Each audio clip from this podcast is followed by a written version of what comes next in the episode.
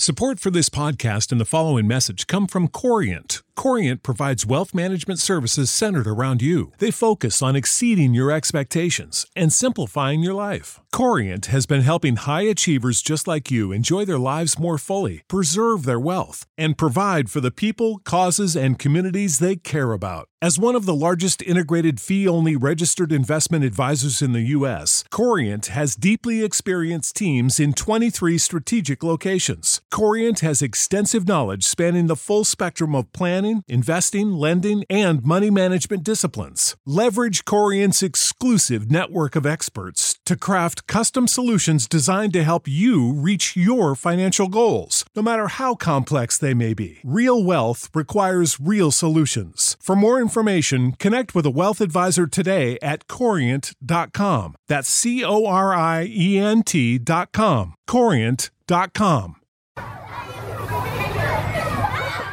Welcome to On Boys, real talk about parenting, teaching, and reaching tomorrow's men. We're your co-hosts, Jennifer L W. Fink of building boys dot net and Janet Allison of boys alive dot com. Today, we are talking about bad behavior. Can you relate? Is this a problem in your house? If you have children, I'm willing to bet the answer is yes. And we are thrilled to welcome as our guest today, Catherine Reynolds Lewis. Catherine has just published a fantastic book. I am recommending it to every parent. I've recommended it to grandparents also recently.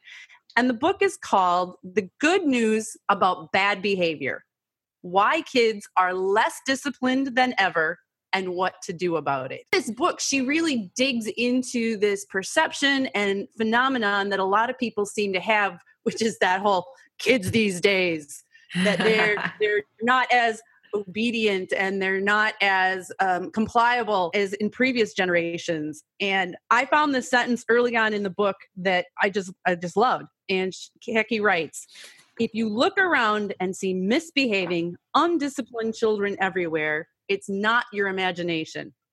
Children today are fundamentally different from past generations." And I think that's a great place to start. Catherine, tell us a little bit about what you mean by that. Well, I'm so glad to be talking about this because it's something I've been obsessed with for at least six years. And it really started with my own observations as a mother and a playground volunteer at the school and a Girl Scout leader. I was coaching Odyssey of the Mind teams. And in all these settings, it seemed like, gosh, these kids just aren't as cooperative as I remembered. They were more distractible. And I started hearing from parents, oh, he has A D H D. That's why he has trouble, you know, sitting still. Or, oh, she has anxiety. That's why she keeps looking at the clock and wanting to know when the session's ending. And so I started getting curious as a journalist if something was fundamentally different.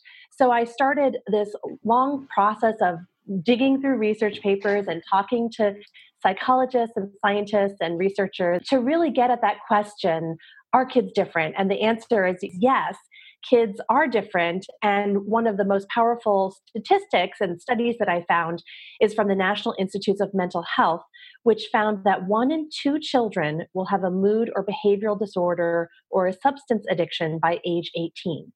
And that to me was just groundbreaking, that one in two kids in my child's preschool class will have something going on by the time they graduate from high school. That one in two stat means that out of the four children that I'm raising, two of them, yeah. two of them just in my own family. That's a stunning statistic. Right. And then people, the next thing people ask after that is, oh, well, isn't that just overdiagnosis or maybe even accurate diagnosis that we weren't aware? But then if you look at the suicide rate yeah. in children ten to fourteen years old, the suicide rate has doubled in the last decade, according to, to the C D C. And in children fifteen to nineteen, it's gone up forty-one percent. And you just, you can't overdiagnose dead bodies. It's chilling to think about yeah. kids that young, really, really struggling to manage their impulses, their thoughts, behavior, and emotions. And we will interject that more of those are boys than girls. Boys have more successful, unquote, right. suicide than attempts than girls. It was interesting to me as I was reading your book, actually. I know that you have girls. You have three daughters. Janet, we know you have daughters, and you guys know I have boys. So I'm always reading everything through the boy lens because that's my world. Uh, but it was interesting to me when you wrote about some of your observations that led you to start pondering this. Kind of started with, you know, misbehaving boy on the playground.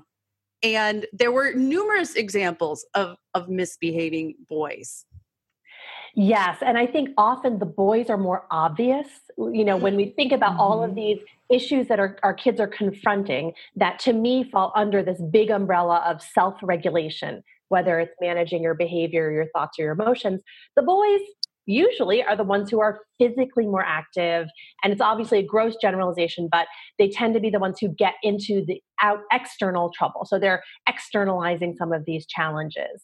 And they may be like the canaries where you notice it first, but the girls more often will have something internal like anxiety or a mood issue, something that they're struggling with that, that maybe makes them quieter or more withdrawn or Uh, not as successful in school. And so they tend to slip by a little bit more. Mm-hmm. Um, all genders are struggling with self-regulation in children and adults.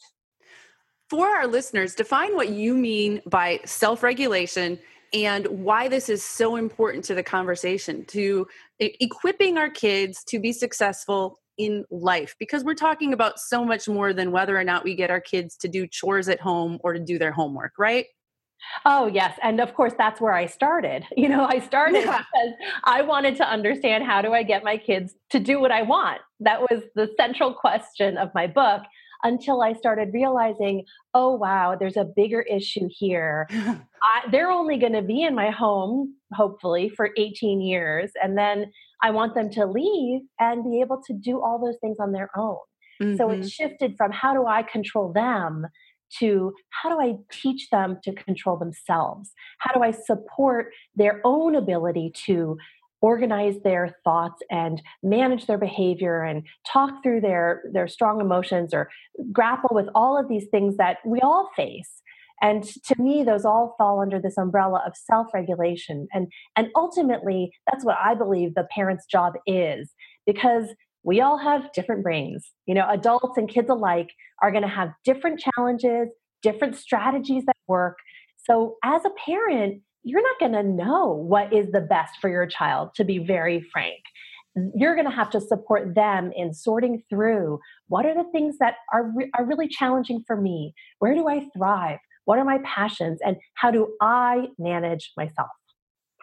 That's so reassuring to hear you say that we're not going to know what the best thing is. I find hope in that. How about you, Janet? Absolutely. And I'm thinking as a former teacher, just thinking about the classroom and how important self-regulation is and, and how as when parents come to me and say, you know, I got this email from the teacher and the, they list the many. Are we talking about the email that I got with the bathroom issue subject line? There might be some self-regulation going on in that one, Jen. Yeah, I know. Yeah, yeah, a little self-regulation. But but every issue can be tracked back to that. And how if we do not allow our children to practice self-regulation, they're how do we expect them to have it in school when they leave home, making it okay to practice and not making them wrong or bad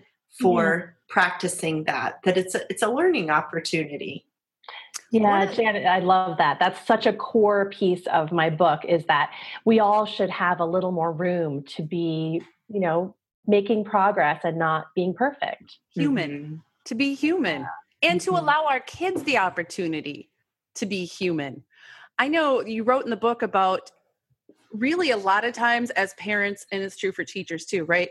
It is that we just want our kids to do what we told them to do because frankly, it would make our lives easier in whichever moment that is. And it is a different mindset when you flip it to how can I prepare this kid to have the skills to be able to handle these situations on their own. And, and that's a challenge, making that shift. What mm-hmm. advice do you have for parents besides go buy the book, which I strongly recommend? Yes, indeed. What advice do you have for parents who they sense that what they're doing isn't working, but they don't even really know mentally how to go and try something else? Yes, it's such an important question. And again, I think you picked up on, to me, the most important thing that I hope people take from my book is that changing your mindset, changing your perspective is ultimately the most important. And I think that gives everyone a little more freedom. If you can stop thinking, I have to get this kid to do this one thing today, and instead start thinking about yourself twenty years from now. Like, what do I really want from this moment? Do I want my kid to put their shoes in the closet? Or do I want to, A, have a good, long-lasting relationship with my child, and B, have them learn what's needed in this situation? And you find when you start t- putting yourself in future parent shoes and looking back, a lot of the things that we stress over don't have to be dealt with right away. I hate to interrupt you, but I just remember the example where I think I maybe successfully applied that in my life and was really grateful that I had read your book, because as parents, it's really easy to be reactive when your kid does something that they're not supposed to. Or when, you know, for instance, you get an email from their teacher labeled bathroom issue and you find out that your kid has been, you know, jumping on urinals and yeah. Um, yeah. Oh, see, we'll, we'll, we'll put the link to the blog post in the show notes, Jen. Absolutely. You can learn more there. But I, you know, I got that email from my teacher and my first reaction is I feel like I should do something because you're telling me that my kid was bad. And right. That's a mental thing right there. That you think this means my kid was bad, therefore I am a bad parent. And that's not, none of that is really true, right? Even, right. even great kids and great parents sometimes make choices that are questionable and, and lead to consequences. So thankfully, in this instance, my kid was with his dad for the next two nights. So I certainly shared this information with his dad. He needed to know it too. We talked about it, but because of the external circumstances and because I had read your book, I realized I don't need to respond to this right away. And in taking that little bit of time, it allowed my son to cool down and not be as reactive. It allowed me to cool down and, and not be as reactive.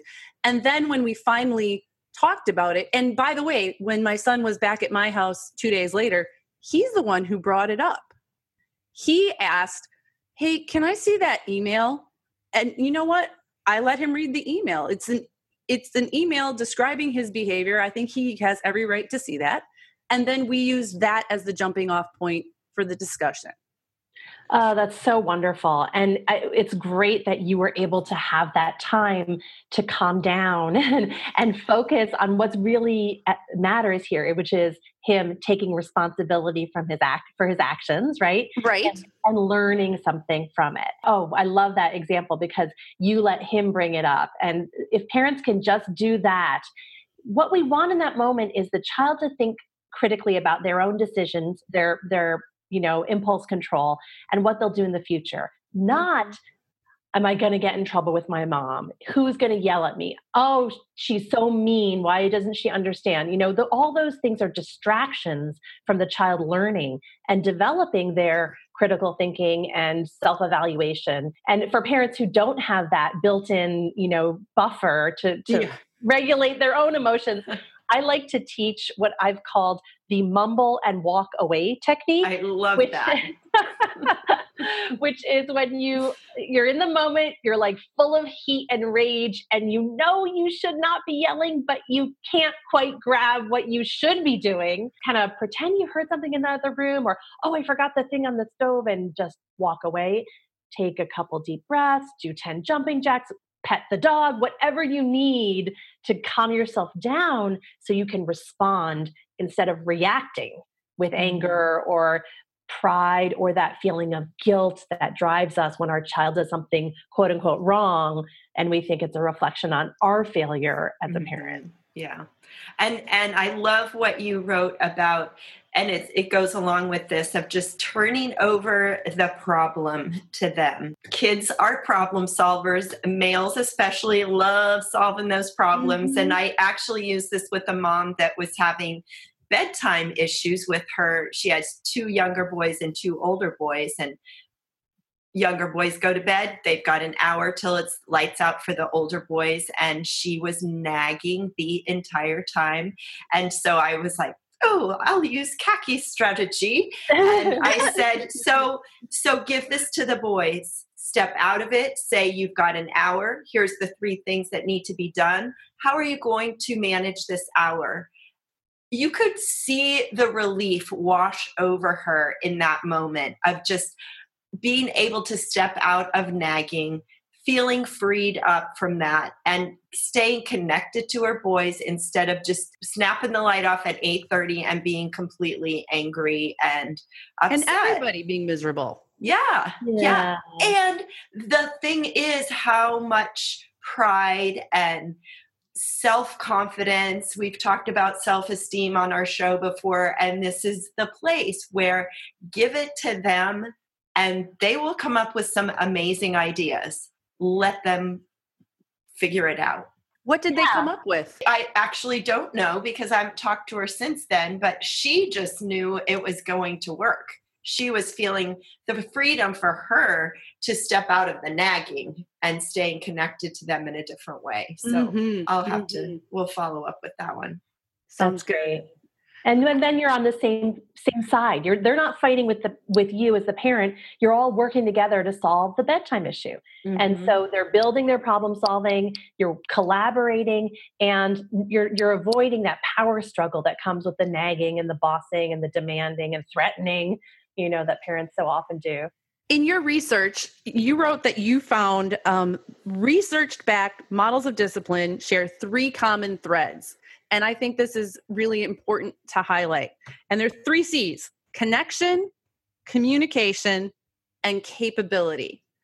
Can you elaborate on that a little bit, what you mean by those things and what that might look like in, in practice, in a relationship between parents and children or teachers and children?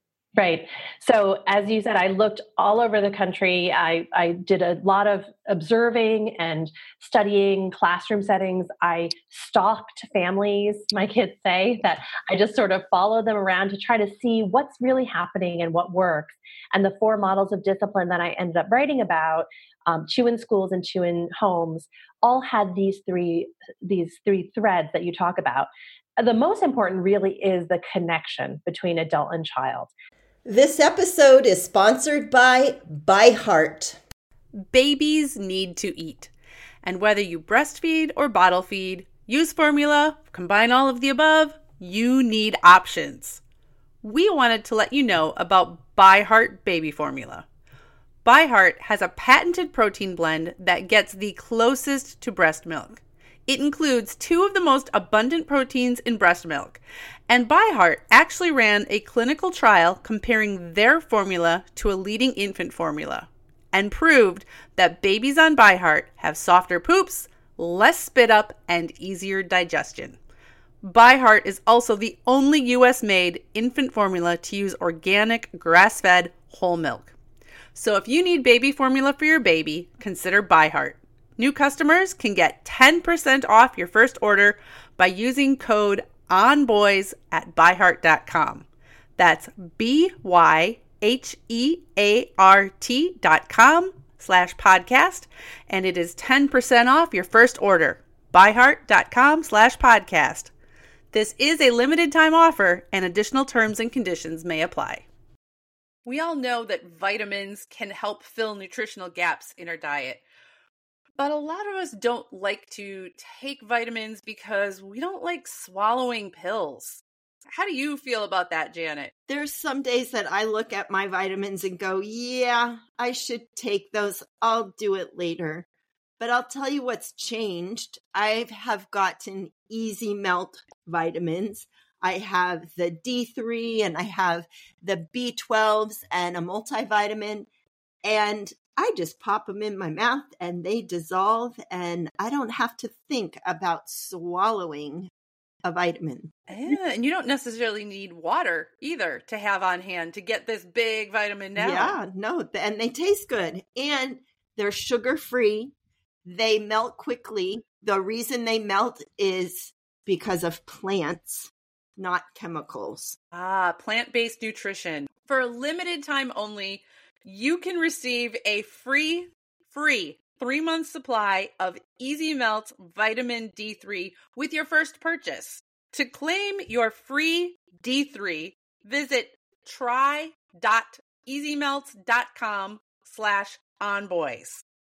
That's try, T R Y, dot easymelts, E Z M E L T S dot com forward slash onboys. And the research on this is so powerful that even a physical touch, like a hug or a gentle touch on the arm, helps children self-regulate. It helps adults self-regulate. And in that empathy, being present with another human being, it, it can actually change their brain in that moment from this agitated state to being able to access problem-solving functions or calming their emotions. So before any discipline happens, you have to have that connection, the relationship. Um, and often if kids start misbehaving, it's a sign that they need a little more, you know, more mm-hmm. of that focused time. It doesn't need to be a ton of quantity of time, but just that focused time where their parent is really connecting with them.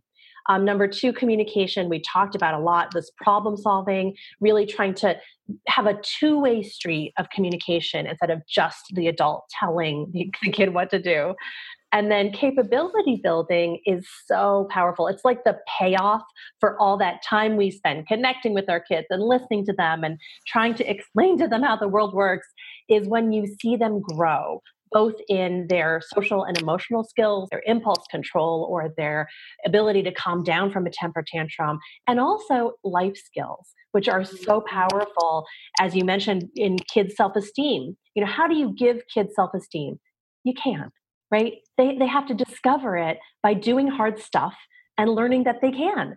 You know, as, as you shared with the story of your um, son, you know, gorilla, gorilla dragging himself on the floor, on the on the around the bases. Around the bases. You know, children have to confront something hard and master it in order to have self-esteem. And so, the more that we can give them really tough opportunities to do those hard things, whether it's something outdoors that's physical, or it's something in the home, building something with a saw, or cooking on the stove with a fire, or chopping with a sharp knife, all those really scary, slightly scary things are good at building kids' self-esteem, self-worth, and mental health. That capability part is something that Janet and I have talked about a lot. It's important for everybody, so important for little boys who really want to do things, and they want them to be meaningful things. And you know as well as we do, kids can totally tell when you're just giving them a made-up task. Like, they want to do something that matters in the real world somehow.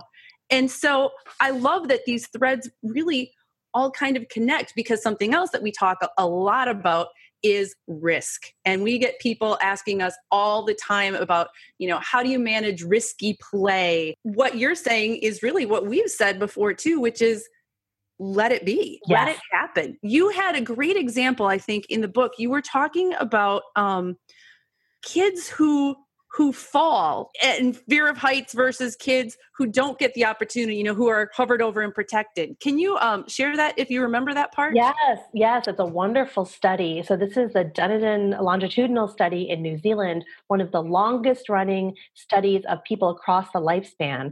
And they went in and looked at the data to see, because they sort of assumed, oh, if people have a phobia of heights, maybe they had a, a tough experience with heights, or they had a fall from heights as a child. And in fact, they found the opposite relationship.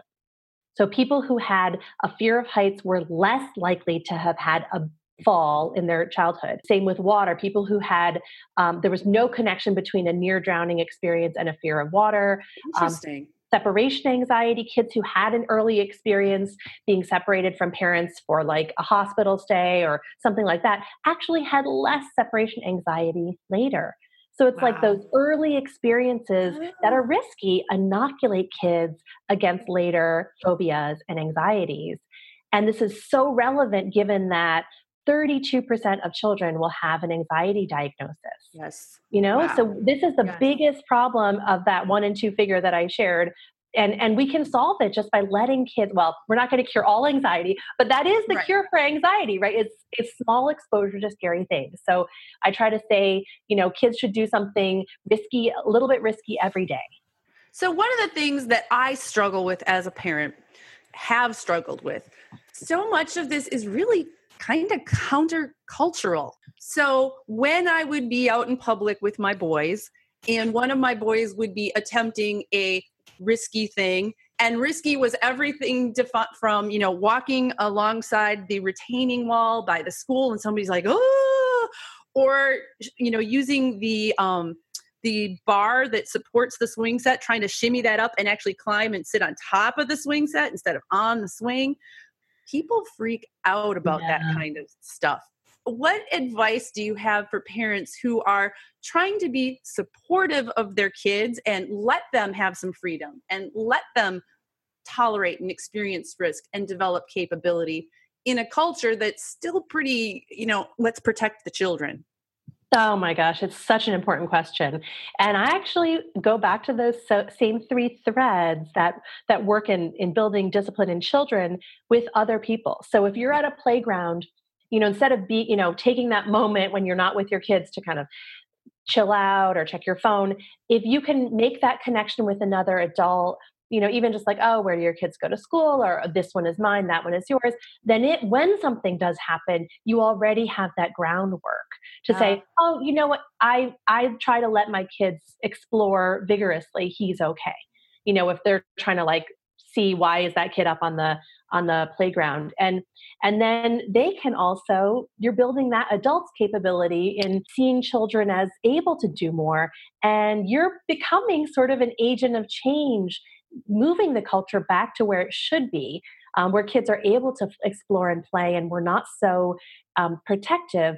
And so much of that protective impulse comes from fear. Mm-hmm. When we're parenting from a place of fear, we are not parenting from a place of courage. And so our children are going to pick up on the fear. They're going to, it's going to get imbued in their bodies and their minds. And that's the thing we just don't want. So I, I love that you, you know, you all are preaching the same gospel I am, because the more people, amen. Yeah. You know, let your kids play. Don't hover over them. If they fall and they scrape themselves, or even if they break a, a, an arm, right? That is something that teaches them they are okay and that they aren't going to melt and into a puddle from like the smallest scratch. So, um, but it's hard. I mean, it's, it's definitely this internal fight where you have to constantly remind yourself, I'm parenting for twenty years from now, not for what that other parent thinks of me in this yeah. moment. What I loved about in your book, and I'd love you to just kind of elaborate for us, is that idea of, you know, the parents that are parenting now, how they were parented. Can you talk about that a little bit? Yeah, so it's interesting when you look back at parenting styles, and uh, there's a lot of really good psychological research on the three main parenting styles. Authoritarian, which is the parent knows best, right? I do it because I said so. Permissive, which is I want to be your friend, you know, let's all get along, do what you, what you want. And then authoritative parenting, which has been shown to be connected with the best outcomes for kids, both in school and career success and in mental health and relationship with the parent. And that authoritative parent is firm and kind, has limits, but is warm and connected to the child. And, you know, maybe thirty, forty years ago, authoritarian was the norm.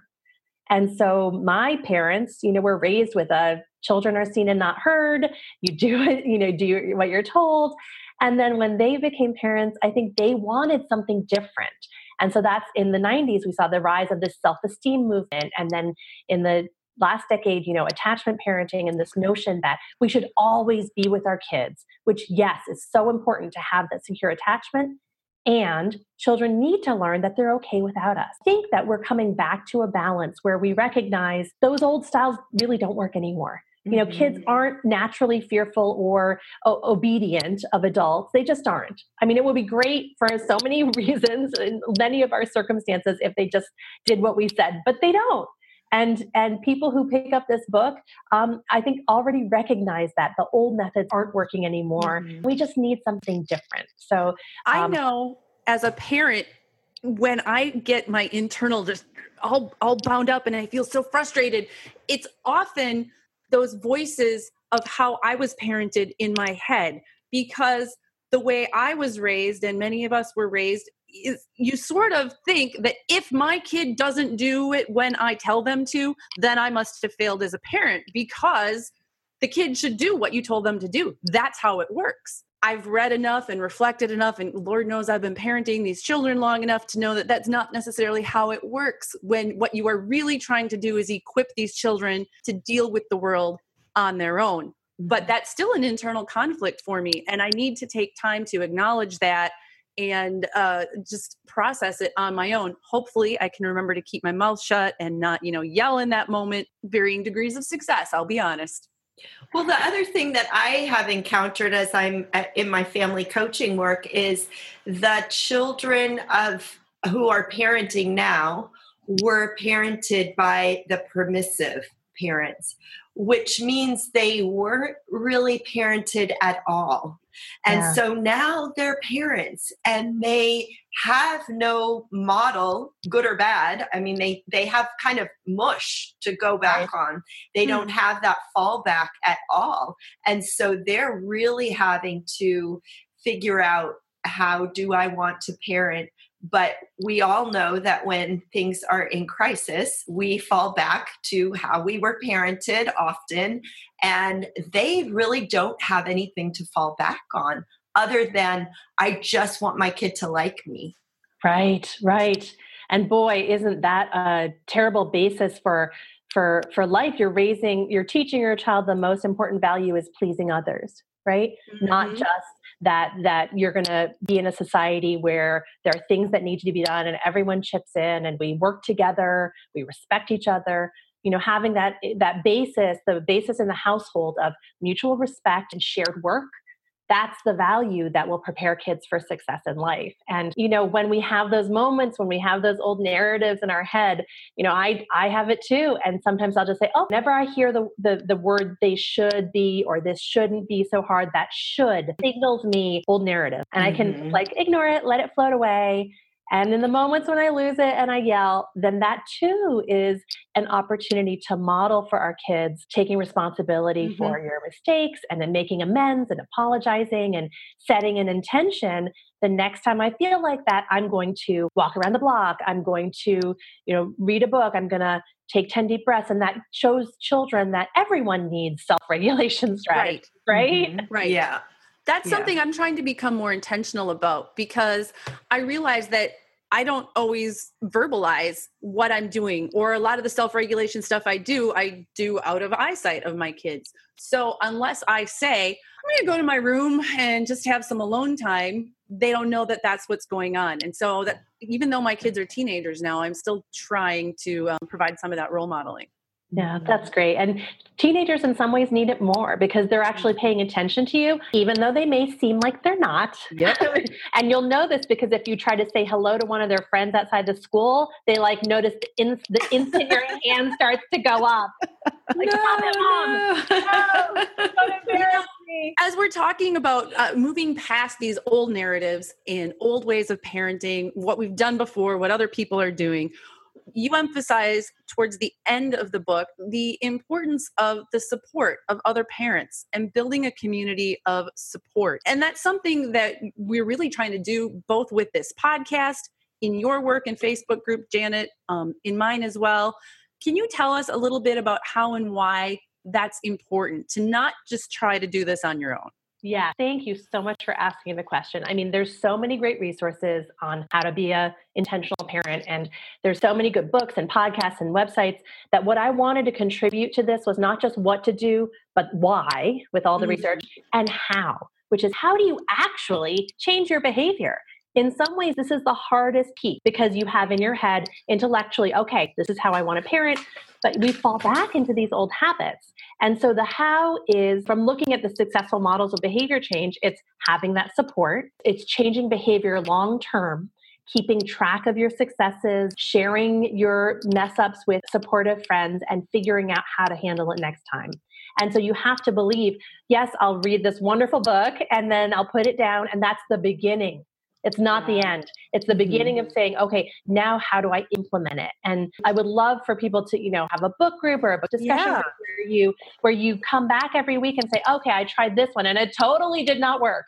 So what do you guys think I should do? And having that shared support of people who aren't going to judge you, who are on the same journey is so important. Wow. This is so much good stuff. And I I can't say enough how I feel like your book has woven together the the studies, all that kind of heady information that, you know, some parents can take it or leave it, but it's important to have there as this is the foundation of this information. And, you know, and- at a time when there's so much frustration in the world in, in general, there's all this frustration and people feel like everything's bad and how do we do better? All of that research to me, like we do know how to build healthy humans. Yeah. And you have dug into the research. If I read your book, I don't have to do all that because you just spent six years doing it for me.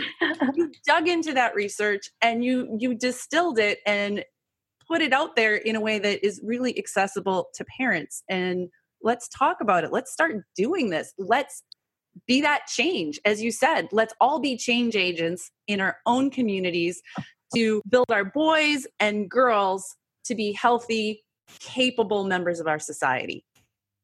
Amen. Amen, sister. Do you have any, I mean, that was a great wrap up, Jen, but you know, we, we do have a guest. We have to let her do the wrap up. Yes. And so do you have any final words of wisdom or inspiration for our listeners?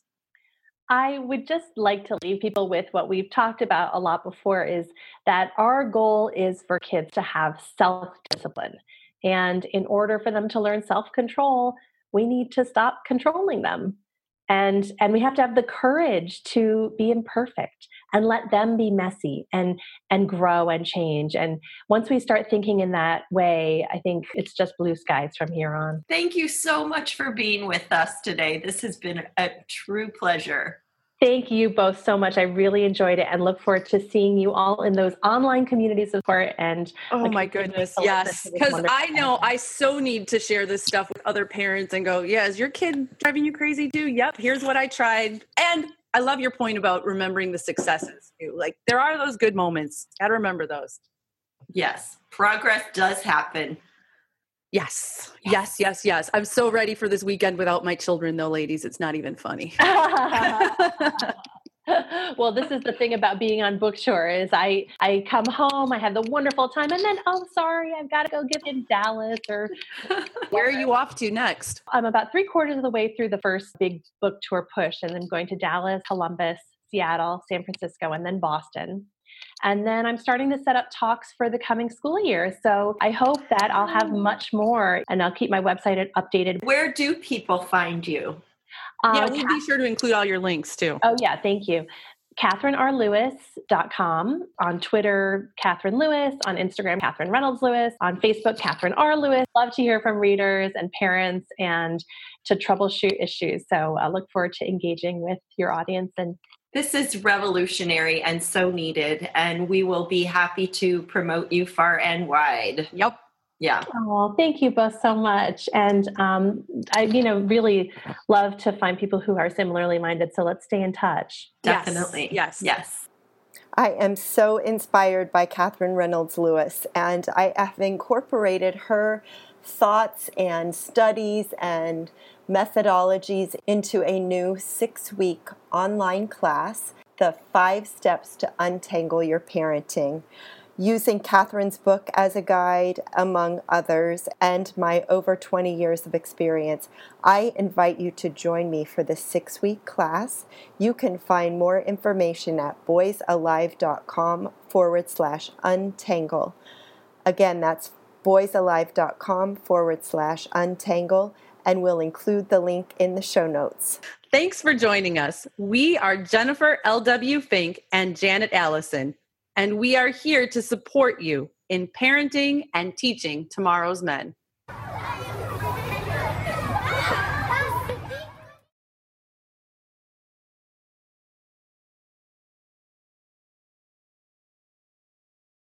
Support for this podcast and the following message come from Corient. Corient provides wealth management services centered around you. They focus on exceeding your expectations and simplifying your life. Corient has been helping high achievers just like you enjoy their lives more fully, preserve their wealth, and provide for the people, causes, and communities they care about. As one of the largest integrated fee-only registered investment advisors in the U S, Corient has deeply experienced teams in twenty-three strategic locations. Corient has extensive knowledge spanning the full spectrum of planning, investing, lending, and money management disciplines. Leverage Corient's exclusive network of experts to craft custom solutions designed to help you reach your financial goals, no matter how complex they may be. Real wealth requires real solutions. For more information, connect with a wealth advisor today at corient dot com. That's C O R I E N T dot com. corient dot com.